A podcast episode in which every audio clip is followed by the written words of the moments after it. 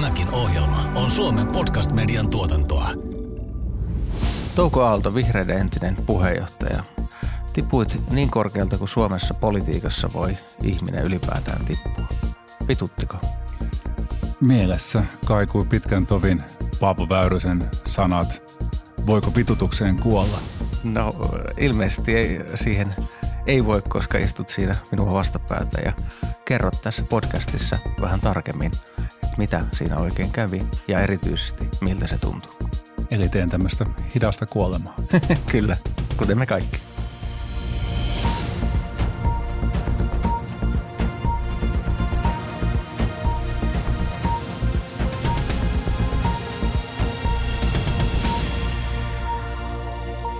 Kuuntelet markkinointiviestintätoimisto Sourced Kitsenin ja Suomen podcast-median Kriisin anatomia podcastia, jossa pureskelemme kriisit palasiksi. Pohdimme sitä, miten kriisi syntyy, miten se etenee ja miten sen kanssa kannattaisi toimia.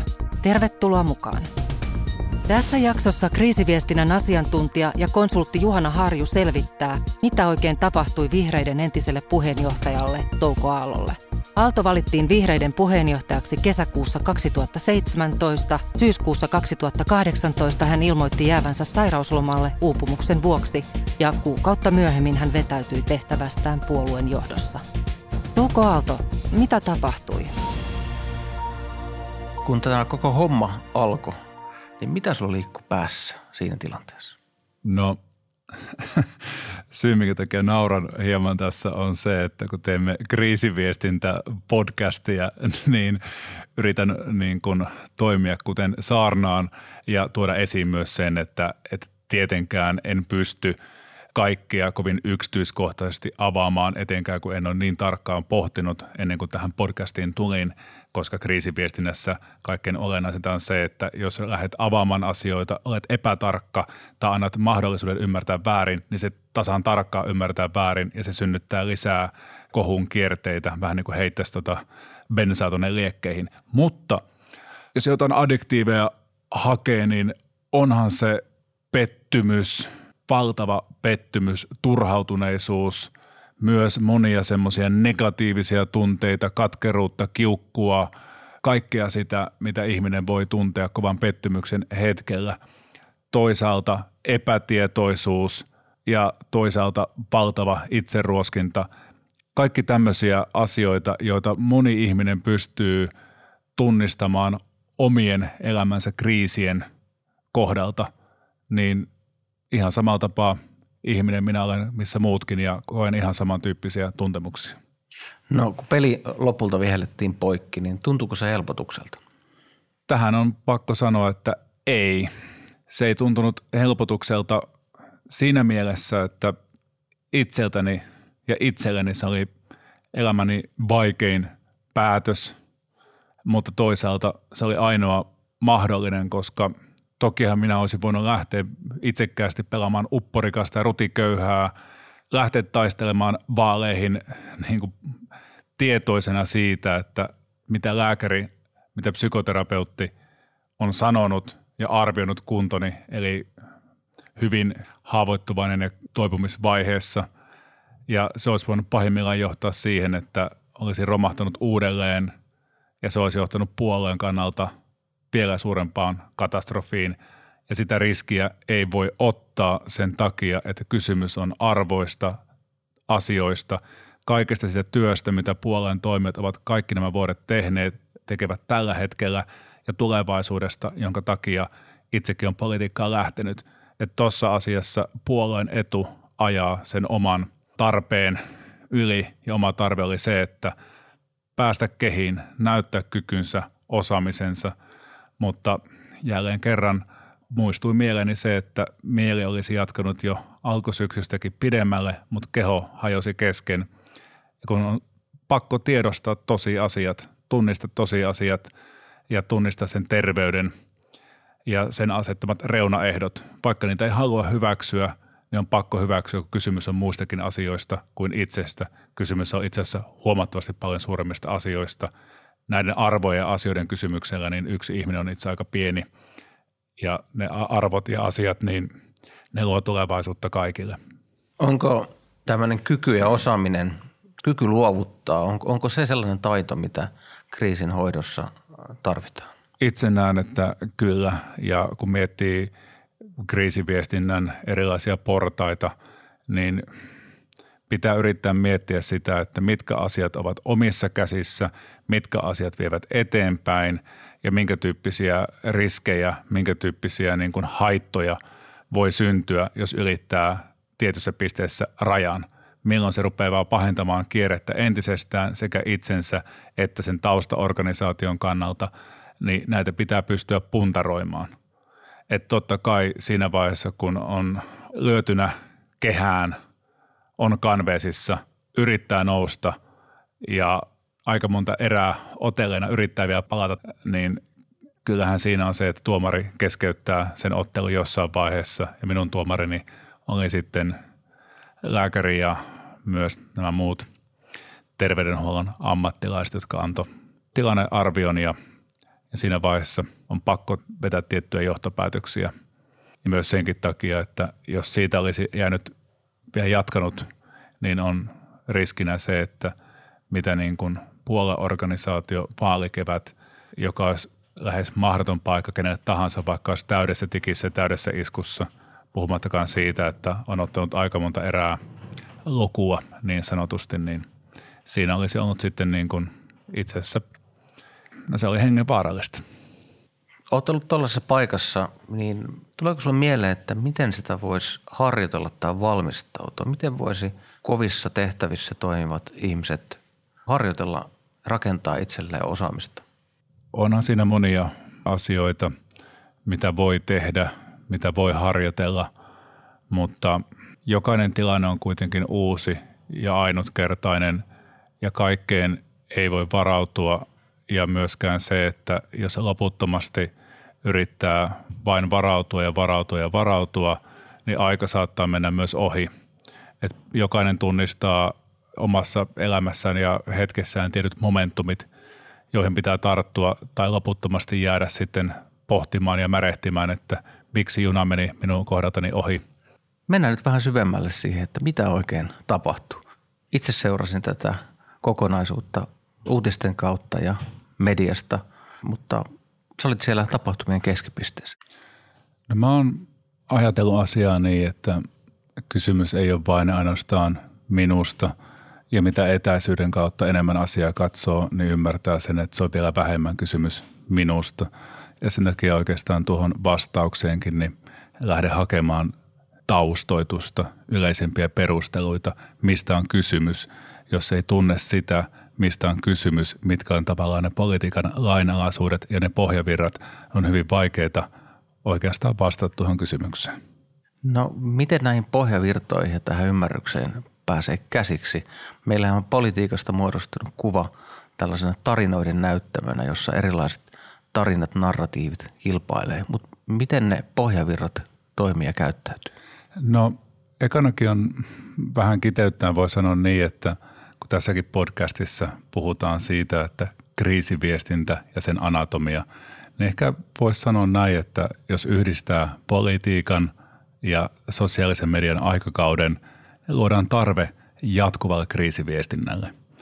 Ja voi ehkä sanoa näin, että, että puolueiden viestintästrategiat ja toimintatavat, ne on yhä enemmän valittuja taisteluita, jossa kilpaillaan ihmisten mielikuvien rakennuspalikoista.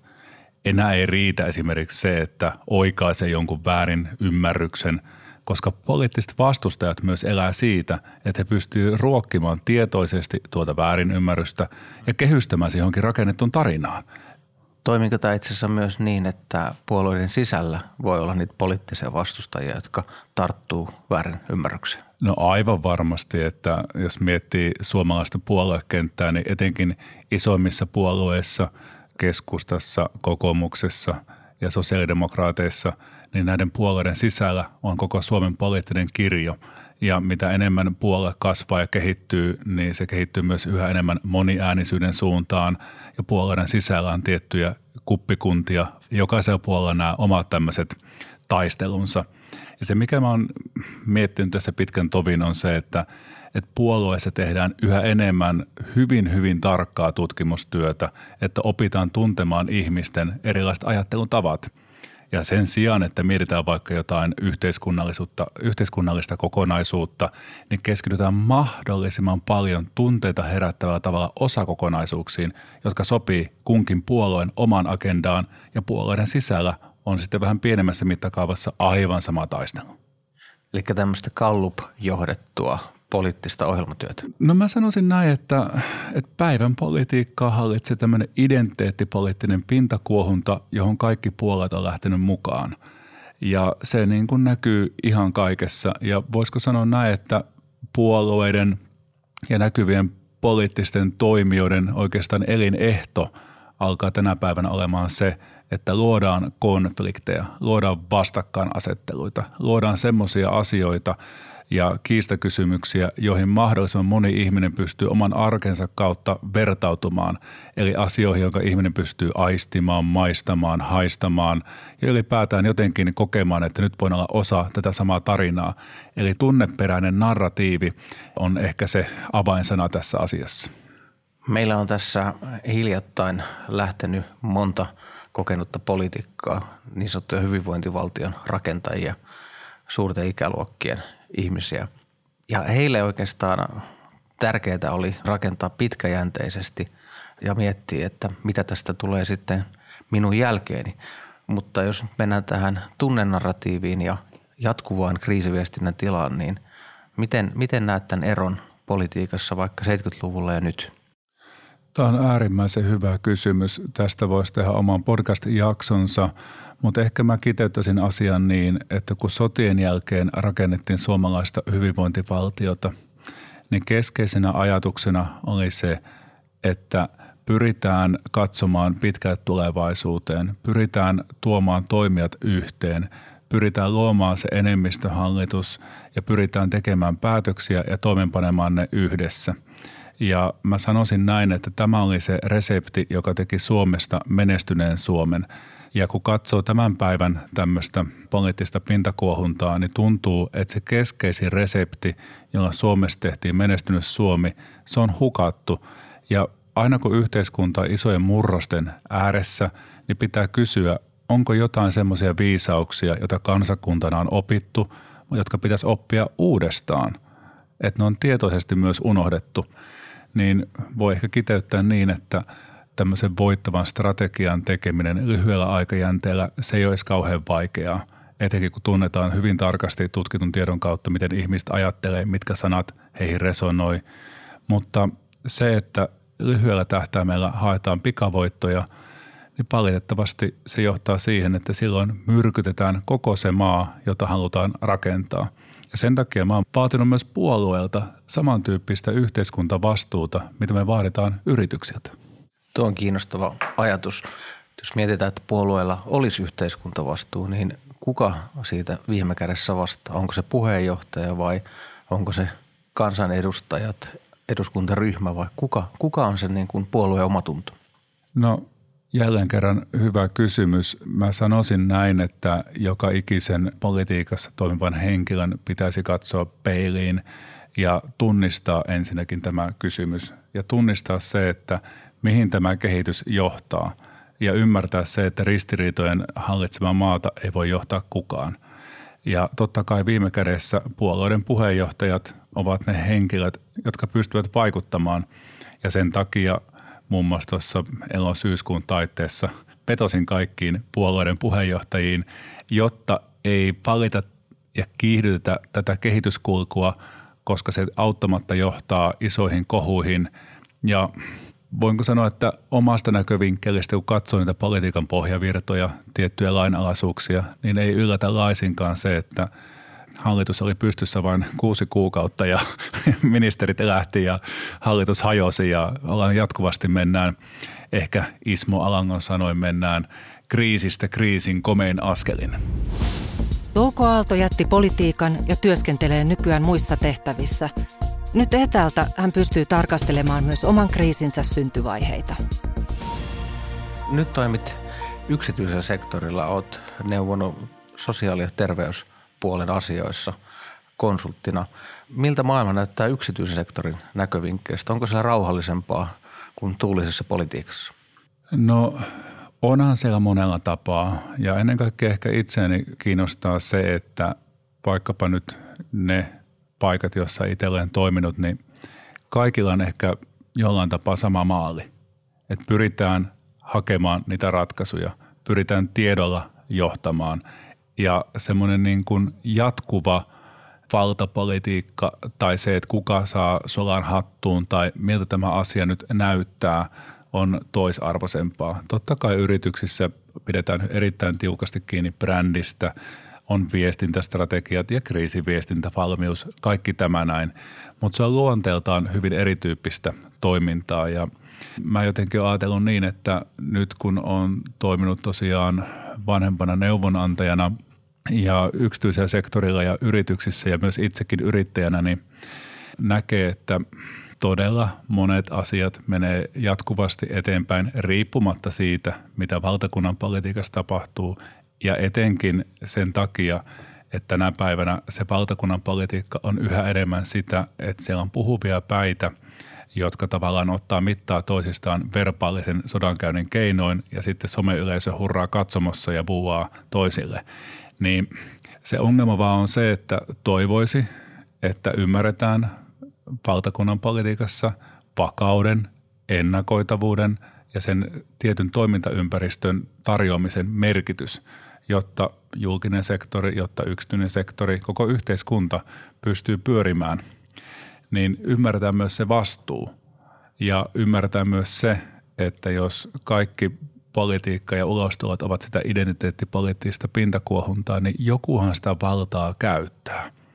Et silloin tietoisesti ulkoistaan omaa valtaa ja sitten ei kannata sitä vastuuta, jonka kansalaiset ovat vaaleissa edustajille antaneet. Jos mennään takaisin siihen, mitä sinulle kävi ja tähän tippumiseen, niin se oli kova juttu. Se oli sun terveydellekin kova juttu, minkä sitten toit myös julki varsin rohkeasti ja viisaasti. Mutta jos ollaan siellä ihan ytimessä, niin näkeekö siellä ne keskeiset toimijat tai näetkö itse, että mitä tässä ympärillä on tapahtumassa? Että mikä on asioiden vääjäämätön lopputulos? No mä oon ajatellut asiaa niin, että kyllä mä oon nähnyt sen ja tunsin jo nahoissani hyvään aikaa ennen kuin tota, voimat ehtyivät ja jouduin sitten lavereille, niin tota, se, että niin sanottua vessanpönttöä on painettu ja se virta lähtee vetämään sinne putkistoa kohti ja siinä vastavirrassa yrittää räpiköidä ja yrittää uida vastaan. Ja tokihan sitä aina pyrkii viimeiseen asti ottamaan uimarin vetoja vastavirtaan ja yrittää päästä vähän tyynempään kohtaan, mutta tiedostaa koko ajan, että voimat ehtyy ja virta voimistuu. Kyllä sen pystyy aistimaan, mutta jos mennään ja puhutaan tämmöisen ehkä urheilumetaforan kautta, itsekin tuota jääkiekkoa taas pitkästä aikaa päässyt harrastamaan, niin jos kolme erää pelataan ja on 4-0 tappioasetelmassa vaikka ottelun puolivälissä, niin kyllähän sen tietää, että mitkä tosiasiat on, mutta ei pelaamista ja yrittämistä voi lopettaa. Ja sen takia siinä tulee tietty asia, että pakko on sen joukkueen puolesta, niiden arvojen puolesta toimia niin pitkään kuin se on mahdollista. Ja omassa tapauksessani keho sitten tota, irtisanoi itsensä tätä yrittäessäni, että, että jos mieli ei ymmärrä lopettaa ajoissa, niin keho tekee tämmöisen puuttauksen jossain vaiheessa. Mutta kyllä mä niin kuin muistan yleisemminkin sen niin omalta kohdalta niin kuin monien kollegoiden kohdalta ja mitä nyt on tämänkin syksyn aikana asioita kattonut, niin nähnyt sen, että miten ne kohut rakennetaan ja miten ihmisiä niihin ajetaan. Et omalla kohdalla kysehän oli siitä, että vihreät nousi mun puheenjohtajuuskaudella Suomen toiseksi suurimmaksi puolueeksi – ohittain ensimmäistä kertaa koskaan gallupeissa niin keskustan kuin demarit. Ja mitä suurempi uhka, sitä suurempi kivitys. Ja se kohun rakentaminen lähtee siitä, että yritetään löytää joitain säröjä tai joitain asioita, jotka rikkoo niitä mielikuvia ja etsitään niitä kaikkia mahdollisia säröjä, jotka voivat saada niin kuin ihmisen näyttämään huonossa valossa. Ja kyllä mä oon todennut sen monta kertaa, että, että voin todeta, että olin siinä mielessä aika helppo maali, koska se oma periaate lähtee siitä, että pyritään tekemään niitä oikeita asioita oikealla tavalla ja nöyrästi ja ahkerasti ja sitten taas millään muilla asioilla ei pitäisi olla mitään väliä. Mutta some-aikakaudella valitettavasti tilanne on kääntynyt ylös alasin, eli kaikilla sillä, millä ei pitäisi olla mitään merkitystä, on itse asiassa kaikkein eniten merkitystä. Ja osittain sen takia, että ihmiset reagoivat voimakkaimmin sellaisiin asioihin, joihin he voivat vertautua, aistia ja tuntea. Tämä someaikakausi on tosiaan mielenkiintoinen. Se tuntuu, että se kiihdyttää kaikkia prosesseja. Hiljattain menehtynyt Matti Ahde, kokenut poliitikko, joka oli 2000-luvun alussa omassa kohussaan, niin kerran sanoi, että julkisuus on kuin hissi, että se menee joko ylöspäin tai alaspäin ja lujaa molempiin suuntiin. Ja tämä someaika vielä luo siihen oman kerroksensa. Mm. Toki tiesin, että mitä tämä politiikka on, mutta ajattelin myöskin vähän niin, että no nyt sanon vähän hassun naivistisen metaforan, mutta en tahtonut lukita muumitaloa yöksi, koska jos se muumitalo lukitsee yöksi, niin silloin lukitsee itsestään aika paljon asioita ja tiettyjä periaatteita myy. Ja jos tiettyjä periaatteita, omia näkemyksiään – niin kuin uhraa politiikan alttarilla, niin mitä siellä vallalla tekee siinä vaiheessa, jos ne periaatteet, jonka takia valta on tavoitellut, ne on jo myynyt pois matkan varrella. Eli tämä oli hyvin periaatteellinen kysymys, että joku voi pitää mun toimintatapaa hyvin naivistisena. Mä sanoisin näin, että se oli tietoinen periaatteellinen päätös, johon tiesin, että siihen liittyy riskit ja ne riskit kannan mieluummin tällä tapaa, koska jos olisin tipahtanut sieltä korkeammalta latvalta maahan tai rotkoon ja ei olisi enää sitä tiettyä poliittista integriteettiä, ei olisi jäänyt jäljelle mitään. Nyt mä voin nukkua yöni hyvin ja pitää kiinni siitä, että en myynyt periaatteitani ja on se oman periaatteellisuuteni panki.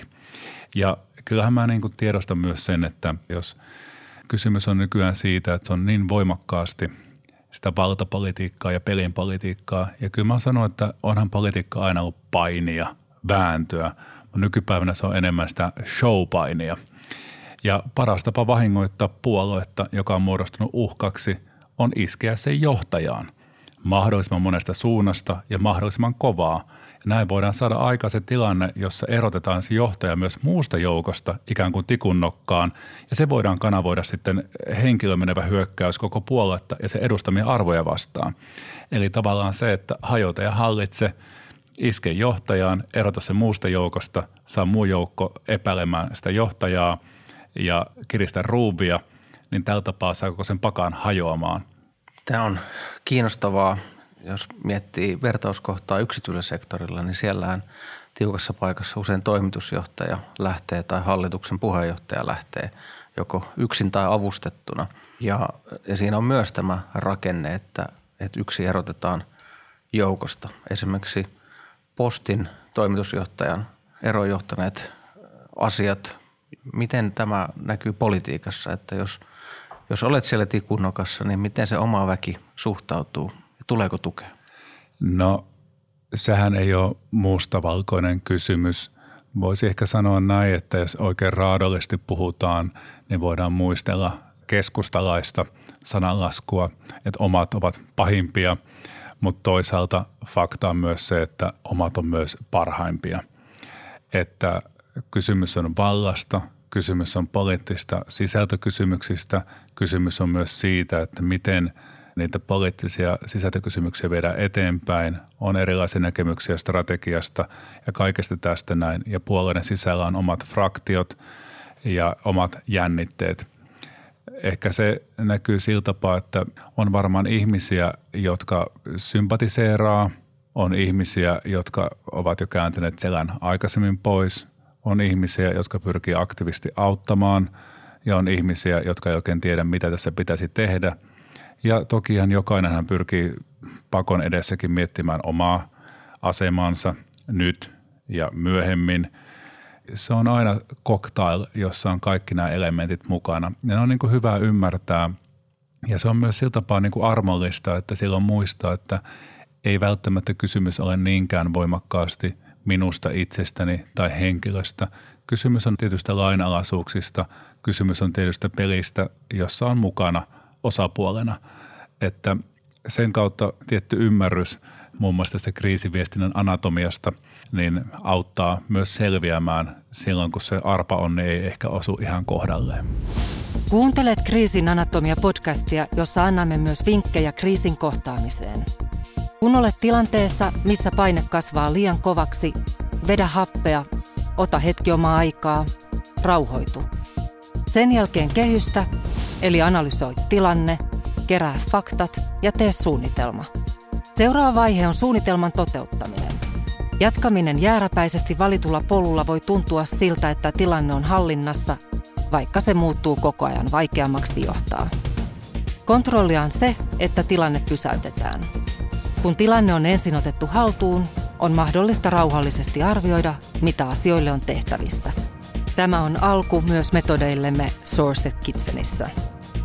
Podcast-sarjamme tulevissa jaksoissa Touko Aalto ja Juhana Harju purkavat kriisin anatomiaa yhdessä vieraidensa kanssa. Tässä jaksossa kuulemme vielä Aallon omat kantapään kautta hankitut vinkit politikoille ja johtajille. No mitä tästä voidaan oppia? Mitä on jäänyt reppuun? Ihan konkreettisia vinkkejä. Joko sille nuorelle idealistiselle kansanedustaja ehdokkaalle tai sitten yritysjohtajalle. Erittäin hyvä kysymys. Sanotaan nyt näin, että ensimmäinen steppi, että, että kuuntele meidän podcast-sarja. Siinä ymmärtää siitä, että mistä koko hommassa on kysymys, tunnistaa koko sen pelikentän. Kyllä niin kuin varmasti tässäkin palataan yhä enemmän tuon median toimintalogiikkaan, että mikä siinä taustalla on. Ja kun ymmärtää, jos menee vaikka puoluetoimintaan mukaan – niin ymmärtää, miten se puoluepolitiikka toimii, ymmärtää, mikä medialogiikka on. Ja sitten kun tekee tiettyjä valintoja, on tietoinen niistä valinnoista, että pystyy laittamaan kortit pöydälle ja tietoisena valitsemaan sen, että onko tässä nyt, että minä lähden voimakkaasti minun pelikirjani mukaan menemään eteenpäin, vai onko kysymys siitä, että nyt on nämä asiat ja tavoitteet, mitä vie eteenpäin, ja miten nämä asiat voi yhteensovittaa. Tietoisuus ja ymmärrys – on varmaan ne kaksi tärkeintä asiaa, mitkä tatsin tässä vaiheessa nostaa esiin. Itsereflektio on tosi hyvä. Moni varmasti lähtee yhteiskunnalliseen toimintaan ja miksei myös yritystoimintaan niiden asioiden takia. Ja sitten jossain vaiheessa tulee se pelin politiikka tai sitten se jonkinlainen pelikirjan ottaminen mukaan ja asiat jää vähän taka-alalle. Onko mahdollista, että toimii toisinpäin, eli kyynärpäät ylhäällä sinne vallan huipulle ja sitten alkaa ajamaan asioita. Miten tämän näet? Tuo on ehkä se yleisempi tapa, että jos on huomannut, että on vähän kannuksia saanut, niin sitten saattaa nostaa kyynärpäät ylös ja jyrätä itsensä sinne korkeammalle huipulle. Tämähän on tämmöinen Machiavelli-tyyppinen tapa, että se tavallaan se lopputulos oikeuttaa kaikki keinot – ja voi ainakin itselleen oikeuttaa ne kyynärpäät ylhäällä pelaamisen sillä, että minulla on jalo tarkoitus tässä taustalla. Ja tämä on hyvin tyypillistä, mutta valitettavasti joka ainoa kerta, kun olen tämän tyyppisiä tapauksia tavannut ja nähnyt, niin voi sanoa, että se valta turmelee ja sitten mitä suurempi valta, sitä enemmän se turmelee. Ja palaan siihen kysymykseen, minkä sanoin tuossa aikaisemmin, että – jos ne periaatteet, jonka takia sitä valtaa on tahtonut, on myynyt matkalla, niin mitä siellä vallalla tekee siinä vaiheessa, kun sitä valtaa on saanut? Joo, meillä on tosiaan tässä vieressä, meidän äänitysstudion vieressä tämmöinen pieni vesivahingon korjaus ja se on keskeyttänyt nauhoitukset vähän väliä, mutta toisaalta tämmöistä elämä on, arki on, se heittää eteen jotain ja yllätyksiä niistä selvitään. Mutta tämä on hyvä esimerkki siitä, että kun puhutaan kriisiviestinnästä, niin ehkä se kaikkein tärkein yksittäinen asia on aina ennakointi, mutta vaikka kuinka hyvin ennakoi, niin elämää ei voi lopulta määrättömästi ennakoida. Kyllä, ja silloin auttaa se valmistautuminen tekemään niitä oikeita ratkaisuja nopeassa tilanteessa. Touko Aalto, me ollaan nyt keskusteltu tästä sun kriisistä hyvin monelta eri kantilta – vielä kysyisin, että mikä siinä yllätti sinut? Mikä siinä omassa kriisissä oli yllättävää? No ehkä, jos jotenkin yrittää kiteyttää ja hakea sanoja, tähän ei mitään yksinkertaista yhtä vastausta ole ja huomenna saatan ajata toisin. Mutta ehkä kuitenkin se, minkä sanoin tuossa aikaisemmin, että ne asiat, millä ei pitäisi olla mitään merkitystä ennen kaikkea sen työn kannalta, on kuitenkin ne asiat, joilla on kaikkein eniten vaikutusta siihen työhön. Ja ehkä se, että ne omat periaatteet omat arvot, joihin nojasi aivan loppuun asti, niin ne oli itse asiassa monella tapaa se keskeisin tekijä, minkä takia ajautui tässä ajassa noihin tilanteisiin. Ja jos oma arvopohja, jos siihen ei voi ikään kuin luottaa, että se kantaa, niin mihin sitten voi luottaa? Kiitos Touko Alta. Tämä oli Kriisin anatomia podcast. Minä olen Juhana Harju ja tässä jaksossa toimin haastattelijana, hostina ja seuraavissa jaksoissa hostina toimii Touko. Kiitos kaikille. Tänään kuulimme yhden tarinan siitä, millaisiin päätöksiin kriisin keskellä joudutaan. Mitä sinä olisit tehnyt samassa tilanteessa? Jos kiinnostaa, miten me näitä punnitsemme, vieraille sivullamme source.fi kautta kriisiviestintä. Seuraavassa jaksossa Touko Aallon ja Juhana Harjun vieraana on Jari Arnion rikostapauksessa ryvettynyt poliisi Mikael Runeberg. Hän kertoo, miltä tuntuu, kun oma persoona muuttuu toisten silmistä täysin.